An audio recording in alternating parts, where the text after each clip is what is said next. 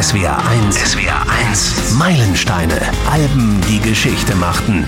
Ich bin Frank König, hallo, und wir sind heute mal wieder im Jahr 1971. Vor 50 Jahren gab es eine echte Kreativexplosion in der Rock- und Popmusik. Epochale Alben waren die Folge. Die Feierlichkeiten gingen ja bei uns gleich im Januar los mit Janis Joplins Pearl-Album, ging weiter mit Aqualung von Sheffield Four-Way Street von Crosby, Stills, Nash Young, über L.A. Woman von den Doors, Blue von Joni Mitchell, What's Going On von Marvin Gaye, Sticky Fingers der Rolling Stones und Fireball von Deep Purple. Und das sind noch längst nicht alle. Who's Next hatten wir zum Beispiel schon vorletztes Jahr in den Meilensteinen und Imagine von John Lennon und All Things Must Pass von George Harrison werden wir noch in diesem Jahr feiern. Was für eine Bandbreite hatte dieses Jahr 1971. Und dann kommt da ein gewisser Mark Bolan mit äh, seiner Band T-Rex und kreiert einen Musikstil, den man seitdem Glam Rock nennt. Zumindest wird das 71er T-Rex-Album Electric Warrior als erstes Glam-Rock-Album gefeiert. Get It On war der Superhit und Uschi Nerke sagte damals im Beat Club von Radio Bremen das, was wir heute noch fast genauso sehen. Uschi, bitte. Get It On kann man hier nun fast schon nicht mehr hören, aber auf der neuen LP Electric Warrior sind ein paar feine Songs, zum Beispiel diese. Oh, girl, I'm just a jeepster for your love.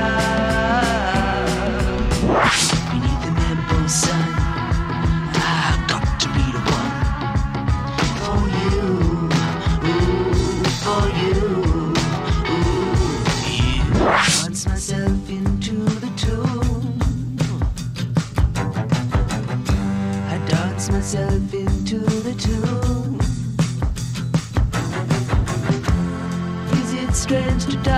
Dance so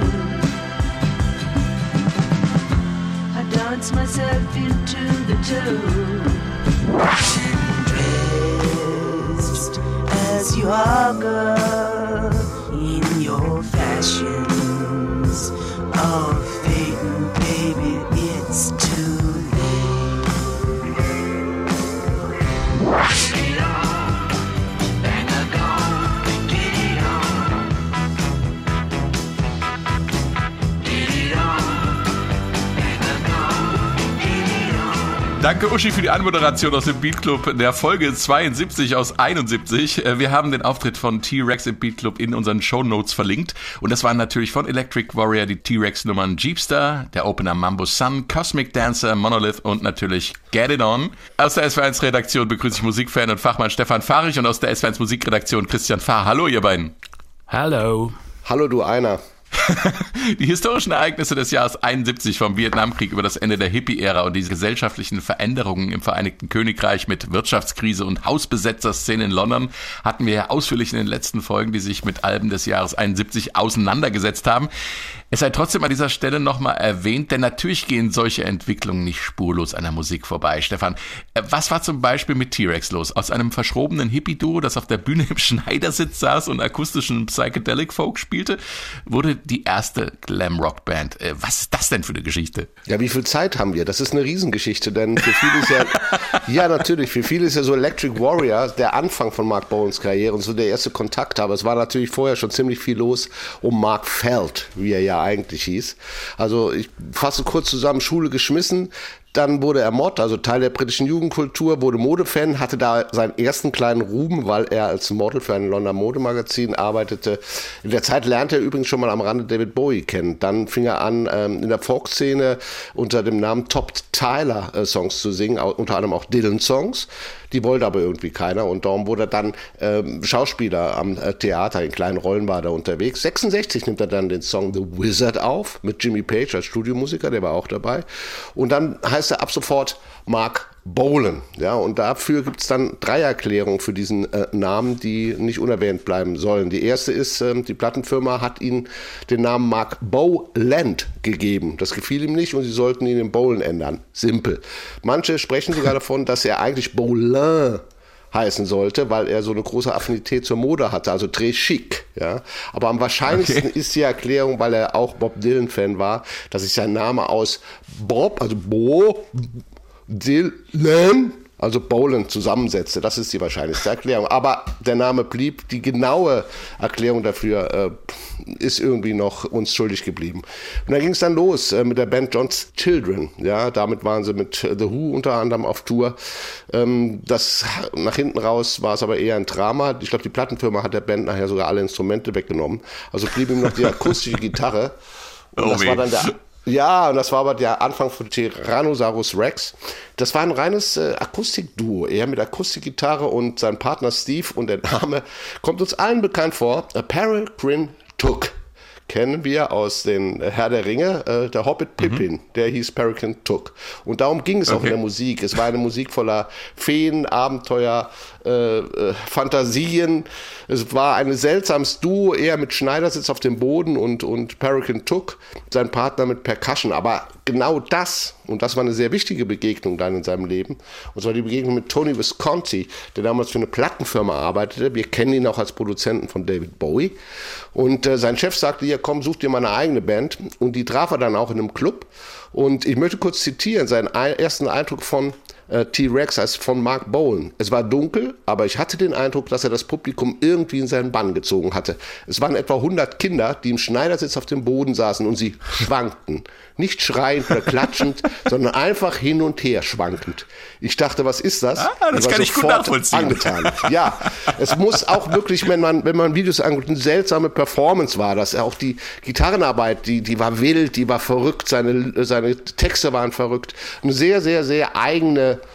Nummer. Ja, es war dann auch die Zeit übrigens, wo er den Londoner Hippie-DJ, ein sehr bekannter DJ, Radio-DJ, John Peel kennenlernte.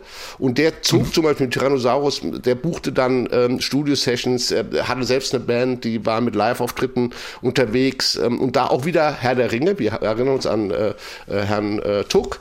Ähm, da gab es dann Orte wie Middle-Earth, also Mittelerde, wo die gespielt haben. Und natürlich featurete John Peel ähm, Tyrannosaurus Rex. Er war eh, dieser John Peel war sehr angetan, was neue Musik angeht und hat die immer wieder in Radiosendungen auch gefeatured. Um, und äh, ja, dann äh, kommt das, was kommen musste. Irgendwann fliegt Peregrine Took wegen Drogenprobleme. Ähm, Mark Bowen mochte das überhaupt nicht, weil er sagte, ich spiele für ein Teenie-Publikum und da kann ich äh, keine Drogenprobleme gebrauchen. Das war 1969. Okay. Wichtiger Schritt, weil Mickey Finn steigt in die Band ein. Und jetzt kommt noch was. Der mag das ja ein untrübiger Kerl, ne? fängt natürlich an, Gedichte zu schreiben. Uh, The Warlock of Love, ein Gedichtband, der wurde 1969 sogar noch ein Bestseller in England. Uh, aber es kam alles anders. Tony Visconti drängt ihn dazu, seinen Namen zu ändern. T-Rex, Bowen hat das übrigens ein bisschen geärgert, ja. Dann kommt die erste elektrische äh, LP, Ride a White Swan, Hot Love, werden Riesenhits für Mark Bowen. Und so wurde dann, um zum Ende zu kommen, aus dem Hippie der Electric Warrior. Das ist wirklich eine völlig verrückte Geschichte. Ich glaube, die kann eigentlich nur in diesem zeitlichen Melting Pot zwischen 1965 und 1971 passiert sein, oder? Das ist äh, so ein verrückter Wandel. Christian, äh, warum ist Electric Warrior für dich ein Meilenstein? Schlicht, weil es so erfolgreich war und einflussreich.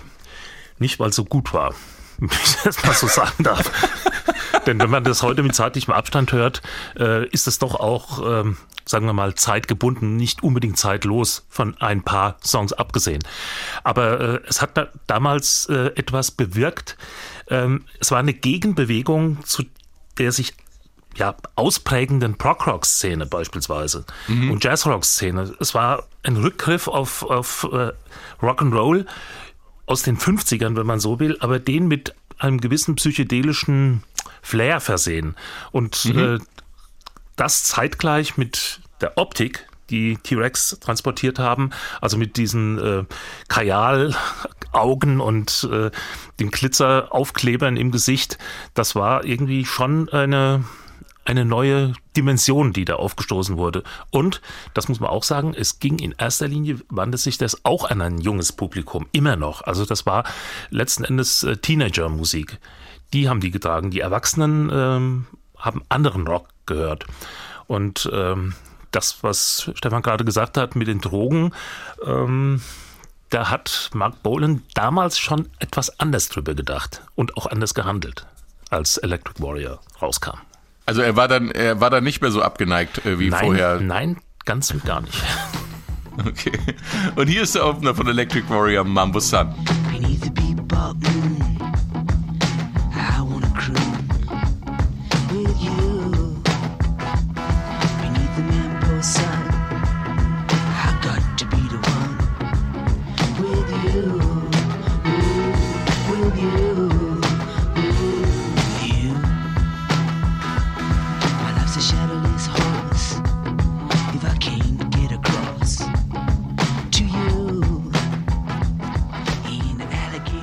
Mambo Sun, der Opener vom T-Rex-Album Electric Warrior. So ganz unvorbereitet traf der Sound des Songs die Fans ja nicht. Wir hatten es gerade schon davon, Stefan erzählte es. Hot Love war zuvor ja schon ein Riesenhit bei uns.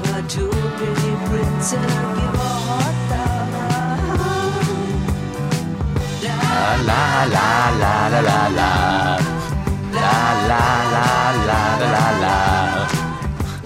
Love, die heiße Liebe ist ja programmatisch für T-Rex und auch im Opener von Electric Warrior Mambo Sun geht's um Sex. Das Musikportal AllMusic.com schreibt, die Musik erinnert nicht nur an die eingängige Einfachheit des frühen Rock'n'Roll, sondern auch an die implizite Sexualität. Nur dass Bowen sie hier genüsslich an die Oberfläche zerrt, indem er laut singt, was einst nur durch den wackelnden Beat vermittelt wurde. Christian, wenn es schon so losgeht, ist Electric Warrior ein, sagen wir, Konzeptalbum, das Mark Bowen als Sexsymbol inszenieren soll? Er hat es wahrscheinlich so gesehen, aber es ist ein recht harmloser Sex. Also das Zielpublikum ist, sagen wir mal, im Schnitt 12 bis 14 Jahre alt. Und okay. äh, also ein pubertierendes Publikum. Und das hat äh, bestimmte Vorstellungen von Sex und bestimmte Vorstellungen eben nicht weil es die Erfahrung mhm. nicht hat, damals jedenfalls nicht. Ja. Und äh, deswegen ist das äh, alles so, so ein bisschen ein Spiel, ein, ein Rollenspiel, inszeniert. Und äh, Hot Love, wir haben es gerade gehört, ich meine, das hat damals schon keiner richtig ernst genommen. Das war ein Riesenhit, aber war nicht ernst zu nehmen. Ich erinnere mich an eines der ersten äh, Bühnenprogramme von Otto Walkes, wo er dieses Lied aufgriff und dann eben She's my woman in gold, but she's not very old. Ah, flippity chip chip, flippity chip chip oder schnappeli wow wow, schnappeli wow wow. Also und mehr ist da irgendwie auch nicht dahinter. Ne? Ja. Also insofern äh, ist das schon äh, eine eine, ja wie soll man sagen, äh, eine Trash-Oper, die da inszeniert wird, okay. aber unglaublich erfolgreich eben ich glaube, als Sexsymbol ähm, ja, hätte es ja auch nicht so getaugt, wenn er weiterhin als Hippie-Schrat im Schneidersitz auf der Bühne gesessen hätte und äh, von Fabelwesen und Fantasy-Welten gesungen hätte. Ich meine, von der, von der Größe her war er auch ein Hobbit. Das muss man sagen. ne? Und also auch das äh, spielt eine, eine gewisse Rolle. Also ich erinnere mich, als das Ding rauskam damals und in kürzester ja. Zeit hat das in, ich war in der sechsten Klasse, soweit ich mich erinnere, okay. hat das äh, ein, ein Flächenbrand ausgelöst in der, in der Altersgruppe. Äh, dass man das einfach, T-Rex waren auf einmal die größten. Wir durften damals äh, Fotos aufhängen im Klassenraum und da war ein Riesenposter von T-Rex, das war das Zentrale. Und damals in der Schülersprache hat man den Direktor Direx genannt noch. Auch durch diese ganzen äh, Filme, die damals liefen mit Theo Lingen und so weiter. Und äh, bei uns war das dann der T-Rex, ne? Also der Schuldirektor. da, sieht man schon mal, wie, also wie das kulturell sich durchgefressen hat. Ja. Aber das war eine ganz, auch eine kurze Sache. In, innerhalb von zwei Jahren war das erledigt. Sag mal, was genau war denn jetzt die Geburtsstunde, wo man gesagt hat, das ist Glamrock? Es, ich meine, das ist ja eine Neuschöpfung gewesen. Okay, sie haben sich zurückbesonnen auf den, den Rock'n'Roll, aber sie haben ja nicht gesagt, wir machen jetzt Glamrock. Nee, das äh, Wort Glamrock, das war auch hierzulande beispielsweise überhaupt nicht geläufig. Das war in, mhm. in, in England hat man das so genannt. Äh, und da ist eben auch der Unterschied äh, zwischen äh, Äußerlichkeiten und Musik. Es gibt Glamrock-Bands, äh, die hatten überhaupt keinen äußerlichen Glamour. Slate beispielsweise, die wirkten eher proll und hatten das auch gepflegt. Mhm. Die haben sich keine, äh, die haben sich nicht die Augenlider äh, geschwärzt und, und, und Glitzerzeug angezogen. Das haben die nicht gemacht. Aber T-Rex haben das und es gab andere Glamrock-Bands, die haben das auch gemacht, die in erster Linie über die Äußerlichkeiten den Glamour verbreitet haben. Sweet beispielsweise auch. Und es gab dann eben auch Bands wie Slate, die man dem Glamrock zurechnet, die aber genauso gut äh, Pubrock in äh, Nordengland gemacht haben, mhm. wo sie auch herkommen. Und T-Rex, muss man sagen, die waren deswegen halt auch so einflussreich, weil sie so erfolgreich waren. Man also ich finde, ja in, ähm, wenn ich kurz ein, ein, ja. einhaken ja, darf, also ich, ich finde jetzt, ähm, dass es ein bisschen einfacher ist zu sagen, nur weil der bei Teenagern erfolgreich war, war seine Musik relativ ähm, ähm, schwächlich und ich finde, ähm, wir kommen ja nachher dazu noch zu den einzelnen Songs. Ich meine, der Sex ist doch klar, wenn ich mich auf die klassischen Rock'n'Roll-Klischees besinne, dann ist das auch ein klassisches Rock'n'Roll-Klischee, was ich mitnehme. Und es ist ja nicht äh, so, dass es da erst passiert. Vorher auf seinen Alben gibt es Songs wie Hot Rod Mama, da geht es schon um Motorräder, Autos und Sex. Also das ist jetzt keine Erfindung von Electric Warrior. Und diese Art mit, mit dieses Spiel zwischen Sex und auch, er war ja auch geschminkt, Kajalstift und so weiter, er war ja auch eine sehr androgyne Erscheinung, war zum Beispiel ein Riesenvorbild für Prince später, der dieses, dieses Rollenbild auch übernommen hat. Bei Prince war es nachher ähm, Controversy, äh, I'm black or white, so war es bei Mark Bolan noch nicht, bei ihm war es äh, äh, noch nicht so klar ausgeprägt. Und Glamrock, mh, hm, wir müssen auch mal definieren, es geht ja nicht nur um das Äußere, es geht auch darum, dass wir eine, eine Rock'n'Roll-Bewegung haben, einen sehr simplen Rock, der aber äh, musikalisch vom Aufbau her sehr Popsong-artig ist. Das heißt, wir haben ganz normale mhm. Strophen, wir haben Refrains, was ja der Unterschied ist zu der Zeit zu großen Rockbands wie Led Zeppelin, wie Deep Purple, wie Pink Floyd, die ja dieses klassische äh, Pop-Song-Struktur durchbrochen haben. Insofern mhm. müssen wir mal bei den Songs gucken, ähm, was drinsteckt. Ich wollte noch mal ganz kurz auf die Äußerlichkeiten zurück. Es gibt schon eine Geburtsstunde, zumindest optisch, die man mit dem Erscheinen von Glamrock in Verbindung bringt. Ein Fernsehauftritt, Christian. Ja, bei Top of the Pops aus Großbritannien eine Riesennummer war. Also diese Sendung, die auch viele Karrieren angestoßen oder äh, beflügelt hat. Und ähm, wenn da jetzt so ein Paradiesvogel auftritt, äh, in der Art, wie man es vorher eben nicht kannte, David Bowie war damals noch recht brav, äh, und äh, dann war das natürlich ein, ein Hingucker. Und äh, mhm. wenn die Musik dann auch noch anspricht und das zusammenkommt, in dem Moment äh, wird das zur Einheit. Und dann äh, mhm. kann man sagen, es war die Geburtsstunde des Glamrock. Wobei die musikalischen Strukturen des Glamrock gab es auch vorher schon und wie gesagt auch vereinzelt diese Äußerlichkeiten gab es schon bei Little Richard beispielsweise. Aber äh, diese, dieses Zusammenbacken auf einem Moment, dieses Fokussieren auf, in dieser Sendung hat eben das ausgelöst. Mhm.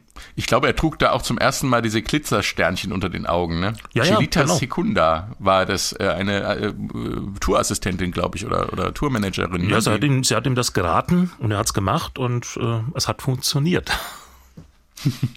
ähm, da fortan sprach man in Anlehnung an die Beatlemania von der T-Rextasy, von der T-Rex-Ekstase.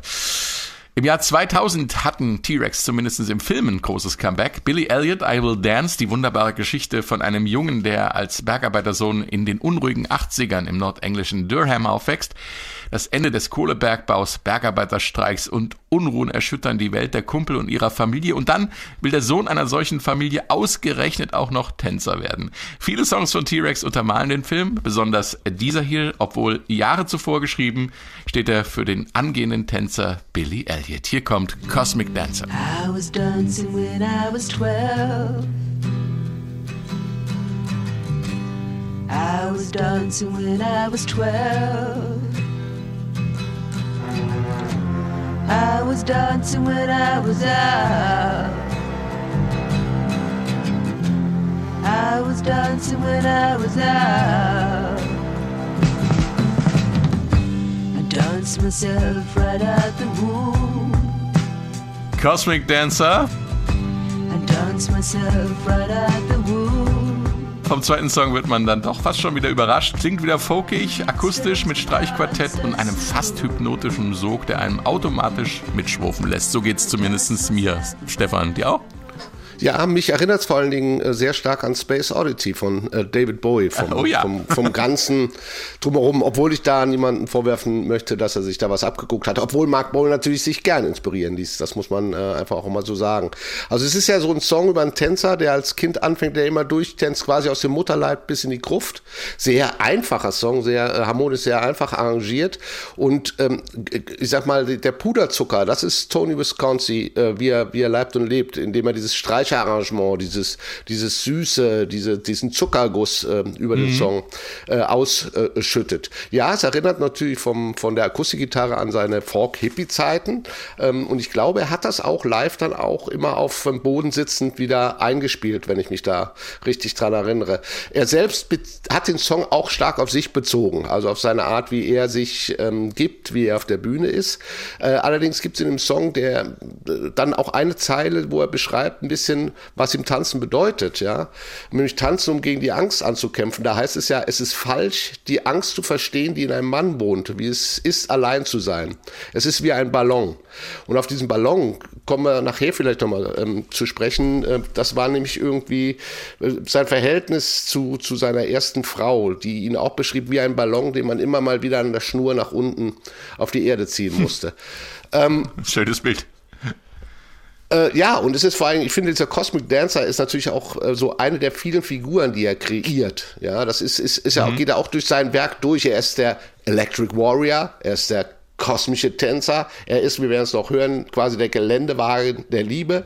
Er ist der Junge aus dem 20. Jahrhundert, der Metal-Guru, der Groover. Er hat also in seinen Songs jede Menge alter Egos, die er da ja. verwendet. Und das ist eins davon. Und, und das in einem wunderschönen Song, das vor allen Dingen überzeugt durch Viscontis Streicherarrangements, die diesem Song so eine ganz besondere Leichtigkeit geben. Früher war mehr Lametta, heißt es bei Loriots Familie Hoppenstedt zu Weihnachten und jetzt gibt es wieder mehr Lametta bei uns. Hier kommt der eben noch von Uschi Nerke im Beatclub so schön anmoderierte zweite Single-Hit von Electric Warrior, Jeepstar. You're so sweet, you're so fine.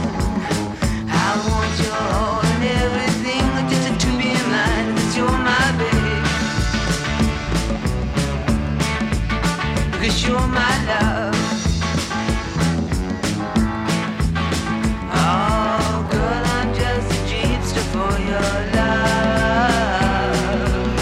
T-Rex und Jeepster. Der Jeepster war ein kleiner Viersitzer sozusagen, der zivile Nachfolger des Jeeps aus dem Zweiten Weltkrieg. Irgendwas zwischen Pkw und leichten Geländewagen. Heute würde man Crossover sagen und das ist mein Stichwort. Haha, Crossover, eine Kreuzung, denn es ist Blues dabei. Sozusagen der Geländewagen ist der Blues, aber eben auch diese Glam-Attitüde, alles immer ein bisschen schriller zu machen. Das ist dann eher das schicke Coupé, Christian.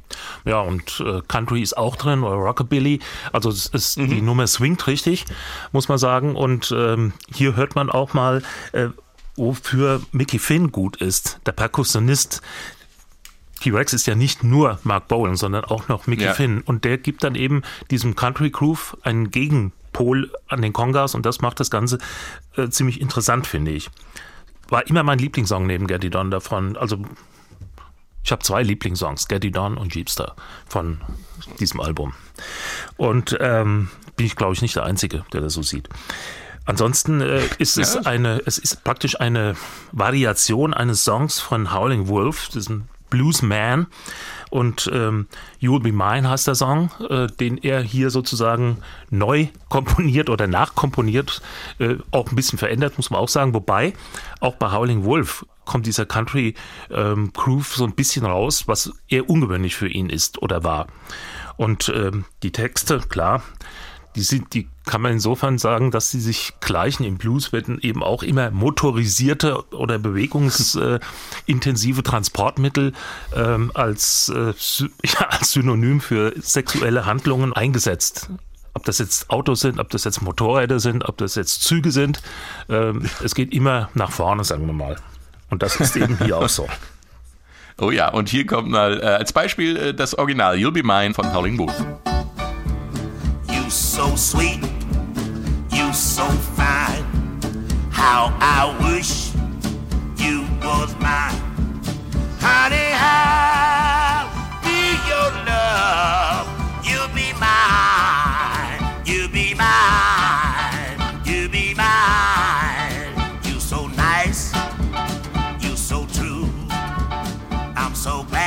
You'll Be Mine, Howling Wolf, das Vorbild, kann man so sagen, für Jeepster von T-Rex.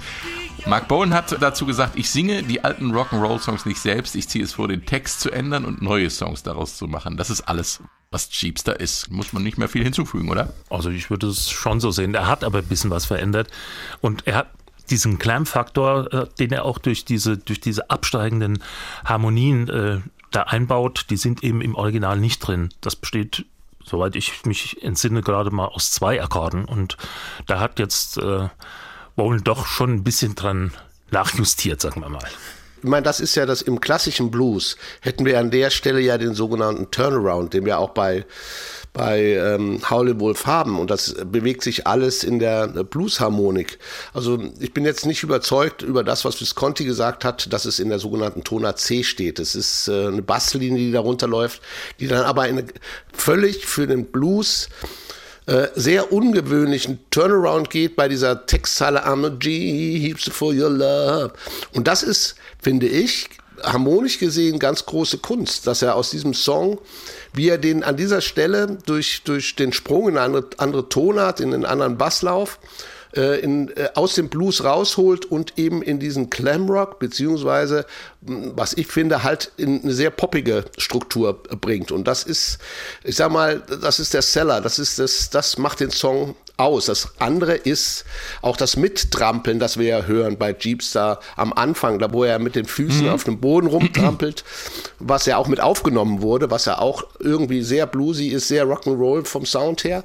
Aber da plötzlich wechselt er und das passiert in vielen Songs bei ihm, wo er diesen Rock'n'Roll, diese, diese Historie des Rock'n'Roll, des Blues in einen ganz anderen Kontext stellt. Du wartest auf diese Stelle, du, du möchtest gerne diese Stelle hören.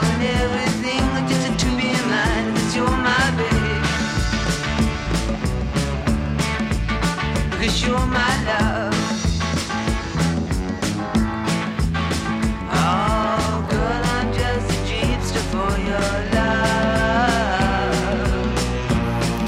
Insofern und auch interessant, weil es chromatisch absteigt. Normalerweise wird man eher erwarten, dass es aufsteigt, dass man also beim, dass es auf einen Höhepunkt zugeht. Aber hier wird es so langsam fallen lassen und trotzdem wirkt es. Und äh, ich finde, wo du das Klappern und Stampfen gerade ansprichst, das ist auch ähm, ein bisschen das Geheimnis, glaube ich, von der Produktion, dass, dass man so was Lebendiges dann drin lässt. Ne? Also da, der Song wirkt gleich im Einstieg, du hörst ihn stampfen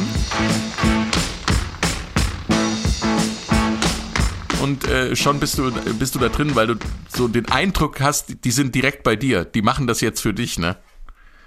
Und ich finde, es gibt dem Song etwas, was heute gern gesagt wird, ein Wort, das gern gesagt wird, nämlich eine Credibility. Also es hat dieses, dieses rohe, bluesige, ja, was man auch von Bluesaufnahmen kennt, wenn, wenn die Jungs mit den Füßen auf dem Boden stampfen oder auf der Gitarre einfach genau, den, den genau. Groove mitschlagen.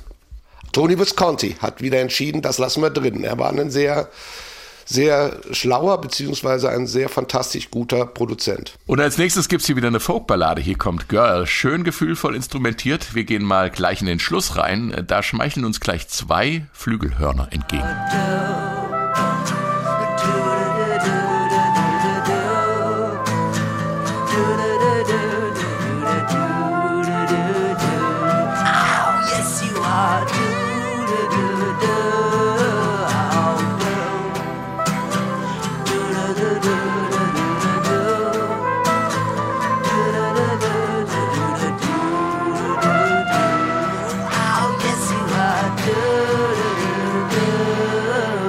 Zwei Flügelhörner dabei. Ähm, uh. Das ist natürlich, wo du gerade Tony Visconti ansprichst, äh, Stefan. Ähm, Wahnsinnsidee, ähm, oder? Also ja, es, ist, es, ist, es ist, es ist wieder so, so es hat so, Entschuldigung, wenn ja. ich das sage, es hat so einen leichten 70er Jahre Softporno-Antouch, oder? Absolut, absolut. Ähm, ähm, es ist, es ist äh, Woher Tony Visconti. Das? Ja, weil das aus Versehen. Also ich habe das mal, da lag mal eine VHS-Kassette rum, als ich klein war.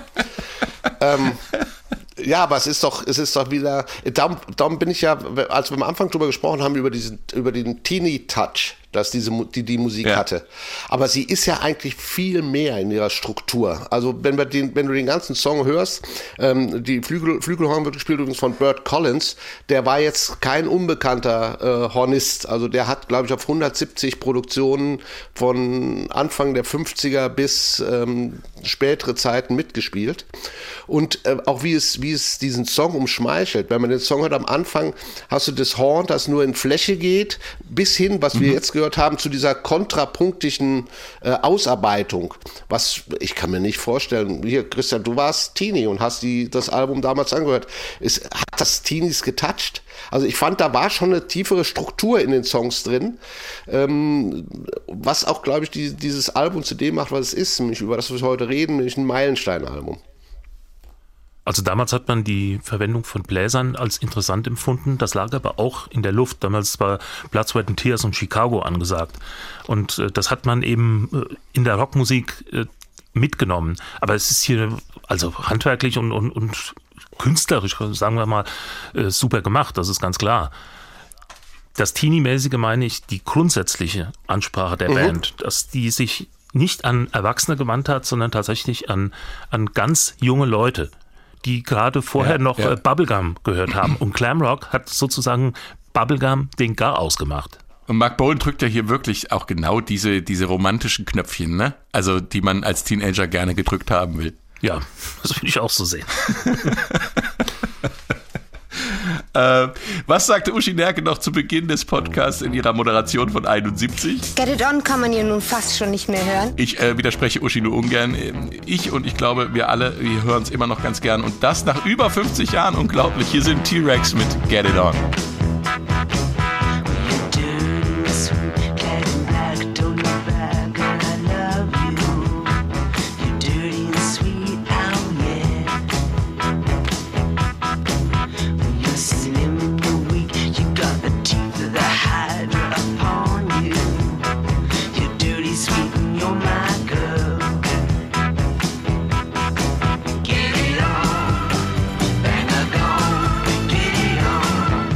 Get It On, einer der größten Glam-Rock-Hits aller Zeiten, entstanden in New York und Los Angeles, produziert in Los Angeles und London und als Vorbild diente Jack Barrys Little Queenie. Meanwhile, I was thinking, she's in the mood, no need to break it. I got a chance, I ought to take it. If she'll dance, we can make it. Come on, Queenie, let's shake it.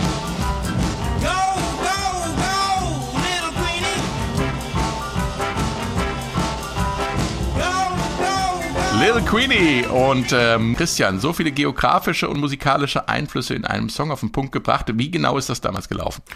Ja, die einen sagen so, die anderen sagen so. Also John Legend, John Legend, der Drummer, hat gesagt, er hat es in New York auf dem Hotelzimmer zusammen mit Mark Bolan diesen Groove ausgearbeitet. Dann sind sie nach Los Angeles äh, gegangen in den Laurel Canyon, äh, der ja eine, sagen, der Stadtteil von äh, Los Angeles ist, der am meisten mit Musik und mit Popmusik in Verbindung gebracht wird, von mhm. Crosby, Stills, Nash Young und, und bis Joni Mitchell und wer alles, John Mayall, wer da alles kreuchte und fleuchte damals zum Zeitpunkt. Und äh, dann haben man das Stück ein etwas mehr ausgearbeitet, ging dann äh, ins Tonstudio, hat das aufgenommen, ähm, beziehungsweise wollte das aufnehmen. Dann stellte sich raus, äh, bis auf zwei, drei Worte äh, vom Refrain war kein Text da und dann hat äh, Bolan mehr oder weniger das Ding improvisiert.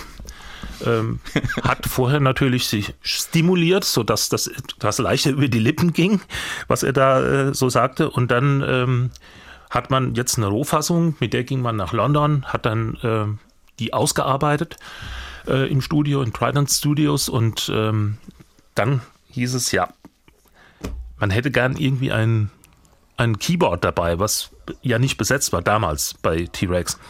Und ähm, jetzt gibt es wieder verschiedene Möglichkeiten. Die einen sagen, es war äh, Rick Wakeman, der damals die Strawbs verließ, um zu Yes zu gehen und diese Zeit überbrückte als Studiomusiker. Die einen sagen, weil er so bitter arm war, musste er jeden Job annehmen. Die anderen sagen, äh, das stimmt überhaupt nicht. Der war anerkannt als guter Musiker und man war stolz, wenn man ihn praktisch gewinnen konnte, dass er was macht. Was macht er, falls er es überhaupt war? Er zieht einfach ein Piano Glissando von oben nach unten an verschiedenen Stellen. Das hätte jeder machen können. Ähm, der, da muss man nicht mal Klavier spielen können, um das äh, hinzukriegen. Es tut halt ein bisschen weh äh, beim, im Daumen, wenn man es öfter macht. Habe ich ausprobiert.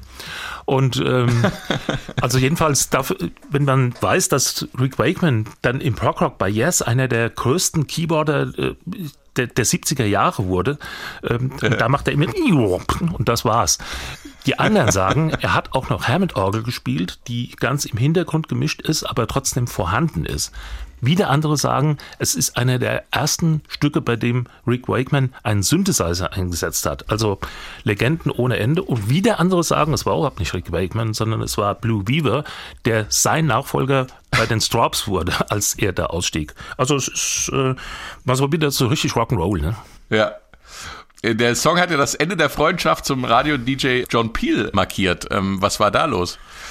Ja, also Peel äh, machte keinen Hehl draus, dass ihm dieser Song nicht gefiel.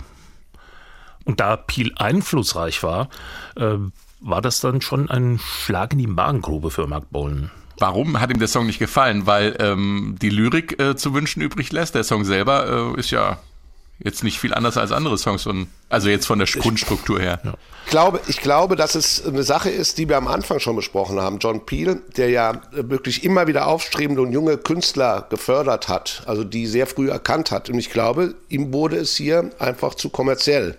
Also das, vielleicht wurde ihm auch diese äh, T-Rexacy einfach zu viel. Also das, das ja. war nicht mehr, das war nicht mehr sein Ding. Das war nicht mehr dieses ein junges Talent fördern und nach vorne bringen, sondern es rutschte in einen Mainstream ab, den er so nicht mehr äh, wollte. Wieso sie dann überhaupt nicht mehr miteinander geredet haben, also das kann ich jetzt gar nicht sagen. Aber in der Tat, sie haben wohl äh, äh lange Zeit nur noch sich angeschwiegen. Wir müssen nochmal auf das Thema Bolens Lyrik zurückkommen. Also ähm, du hast ja vorhin äh, sehr lobende Worte gefunden, Stefan, aber manchmal ist es auch echt nur Blödsinn, oder? Aber das war von Anfang an ja sein Ding, als er mit, äh, mit diesem Tyrannosaurus Rex Ding, da war das, muss, äh, ich will jetzt da die Texte nicht alle zitieren, das, das handelte von Fabelwesen, von Feen, das war eine, eine Welt, ähm, eine erfundene Welt äh, des, der Fantasie, ein, ein Wahnsinn, wobei Tony Visconti mal sagte, gerade das hat ihm auch gefallen, also es hat ihn irgendwie äh, äh, angeturnt, ja, diese, diese komische mhm. Art äh, zu denken. Ja, es war viel Schwachsinn drin, aber es, äh, es versteckten sich auch so Sachen, weil wir eben Girl hatten, wo wir, wo man ja eigentlich denkt, oh, das ist ja ein schönes Liebeslied, wo dann auch Teilen auftauchen wie Visual fine, but mentally dying. Also äußerlich siehst du gut aus, aber im Kopf stirbst du langsam. Was natürlich so ein Song wie Girl äh, als, als Liebeslied irgendwie karikiert, ja. Also ja, ja. Er, er, er, er ist so zwischen den, er, ist, er hat immer wieder diesen Nonsens und findet aber auch wieder in den Texten auch, auch sehr schöne Passagen. Man muss ein bisschen ja. auch die Zeit sehen. Ich meine, da war immer noch, äh, Psychedelia spielte immer noch eine Rolle, wo also mhm. äh, irgendwie äh, wüste Collagen äh, angesagt waren. Und man musste da jetzt nicht unbedingt die neue Sachlichkeit in die Texte reinpacken, sondern man hat auch sich, äh, sagen wir sagen, inspirieren lassen von irgendwelchen Bildern, die man vielleicht auf irgendwelchen Trips äh, erlebt hat. Und äh, insofern passt das dann schon ganz gut. Ich meine, äh, Lucy in the Sky with Diamonds ist jetzt auch jetzt nicht gerade ähm, eine, eine, ja. eine stringente Geschichte, sagen wir mal. Ne? Ja.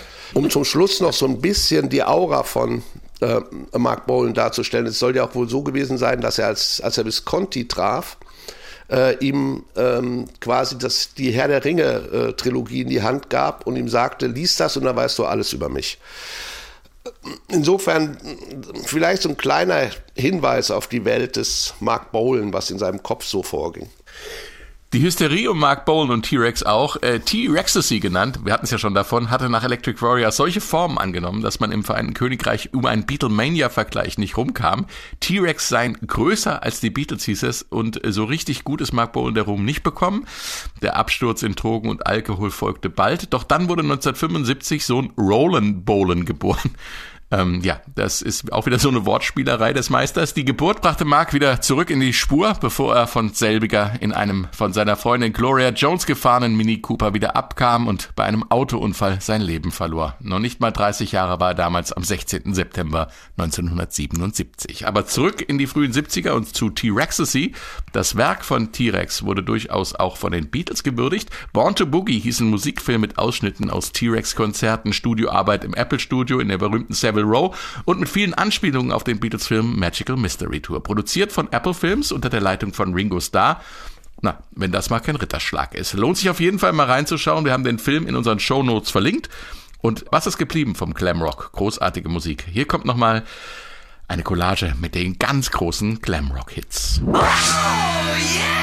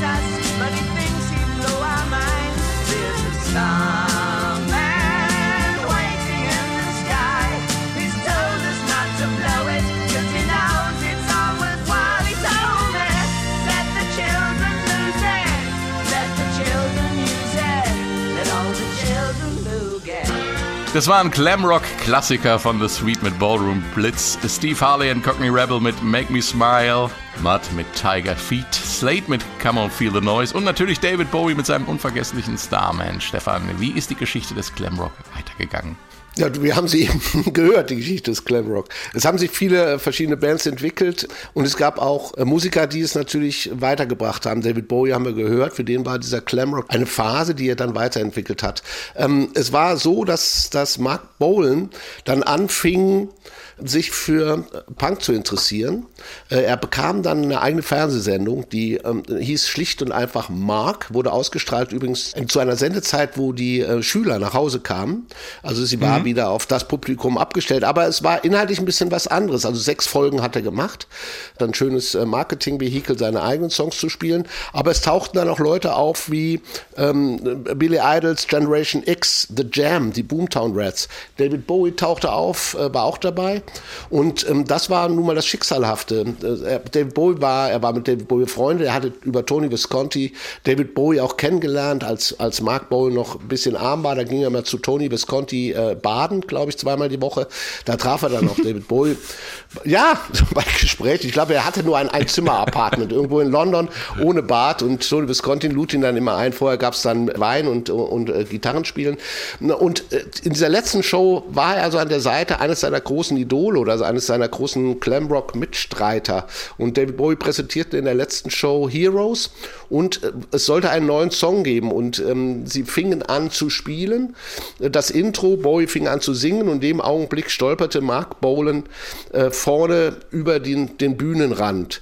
Ähm, das Problem ist, die, Show hatte nicht das Geld, um Dinge zu wiederholen. Das heißt, das war das Ende der letzten Folge äh, der Mark TV-Show, das Stolpern von der Bühne. Also es war ja symbolisch nicht zu übertreffen, denn kurze Zeit später äh, stirbt er ja beim Autounfall, was auch wiederum, muss man mal kurz erwähnen, auch äh, eine sehr seltsame Geschichte ist. Er hat nie selber Auto gefahren, weil er immer gesagt hat, ich möchte nicht das Schicksal von, von James Dean erleiden, der ja in seinem Porsche verunglückt ist. Und aus, ausgerechnet ähm, äh, stirbt er in einem Mini seiner Freundin, die übrigens dann England verlassen musste, weil die Fans ähm, ihr nachgesagt hätte, sie hätte Alkohol getrunken. Aber eine ziemlich gruselige Geschichte.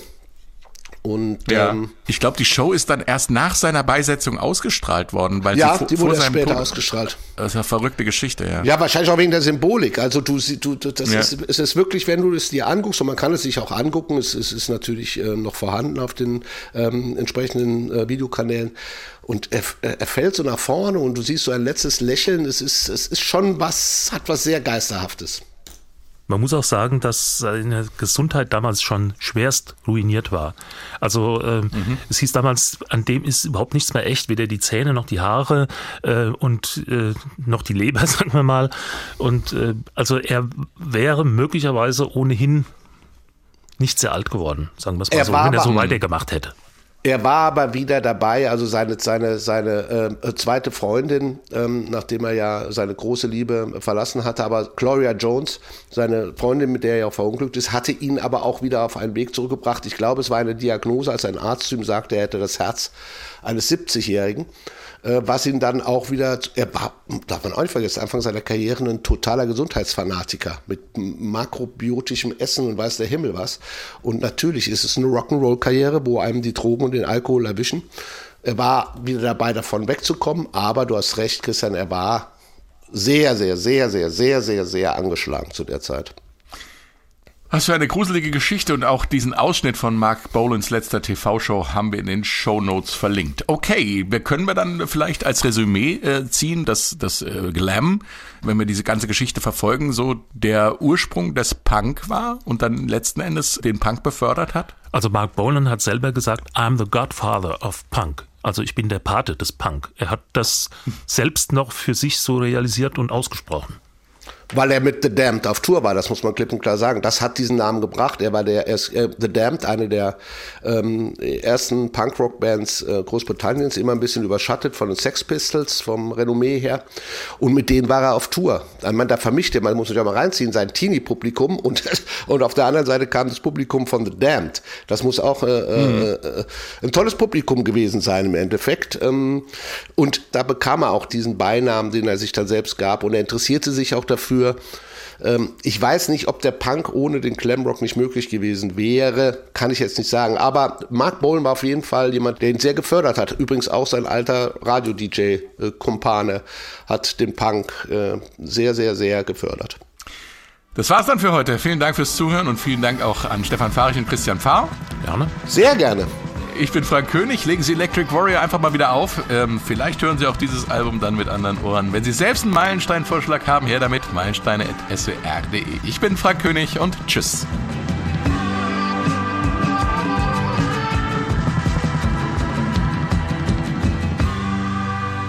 Eine Woche, ein Album, ein Stück Geschichte. Die S41 Meilensteine.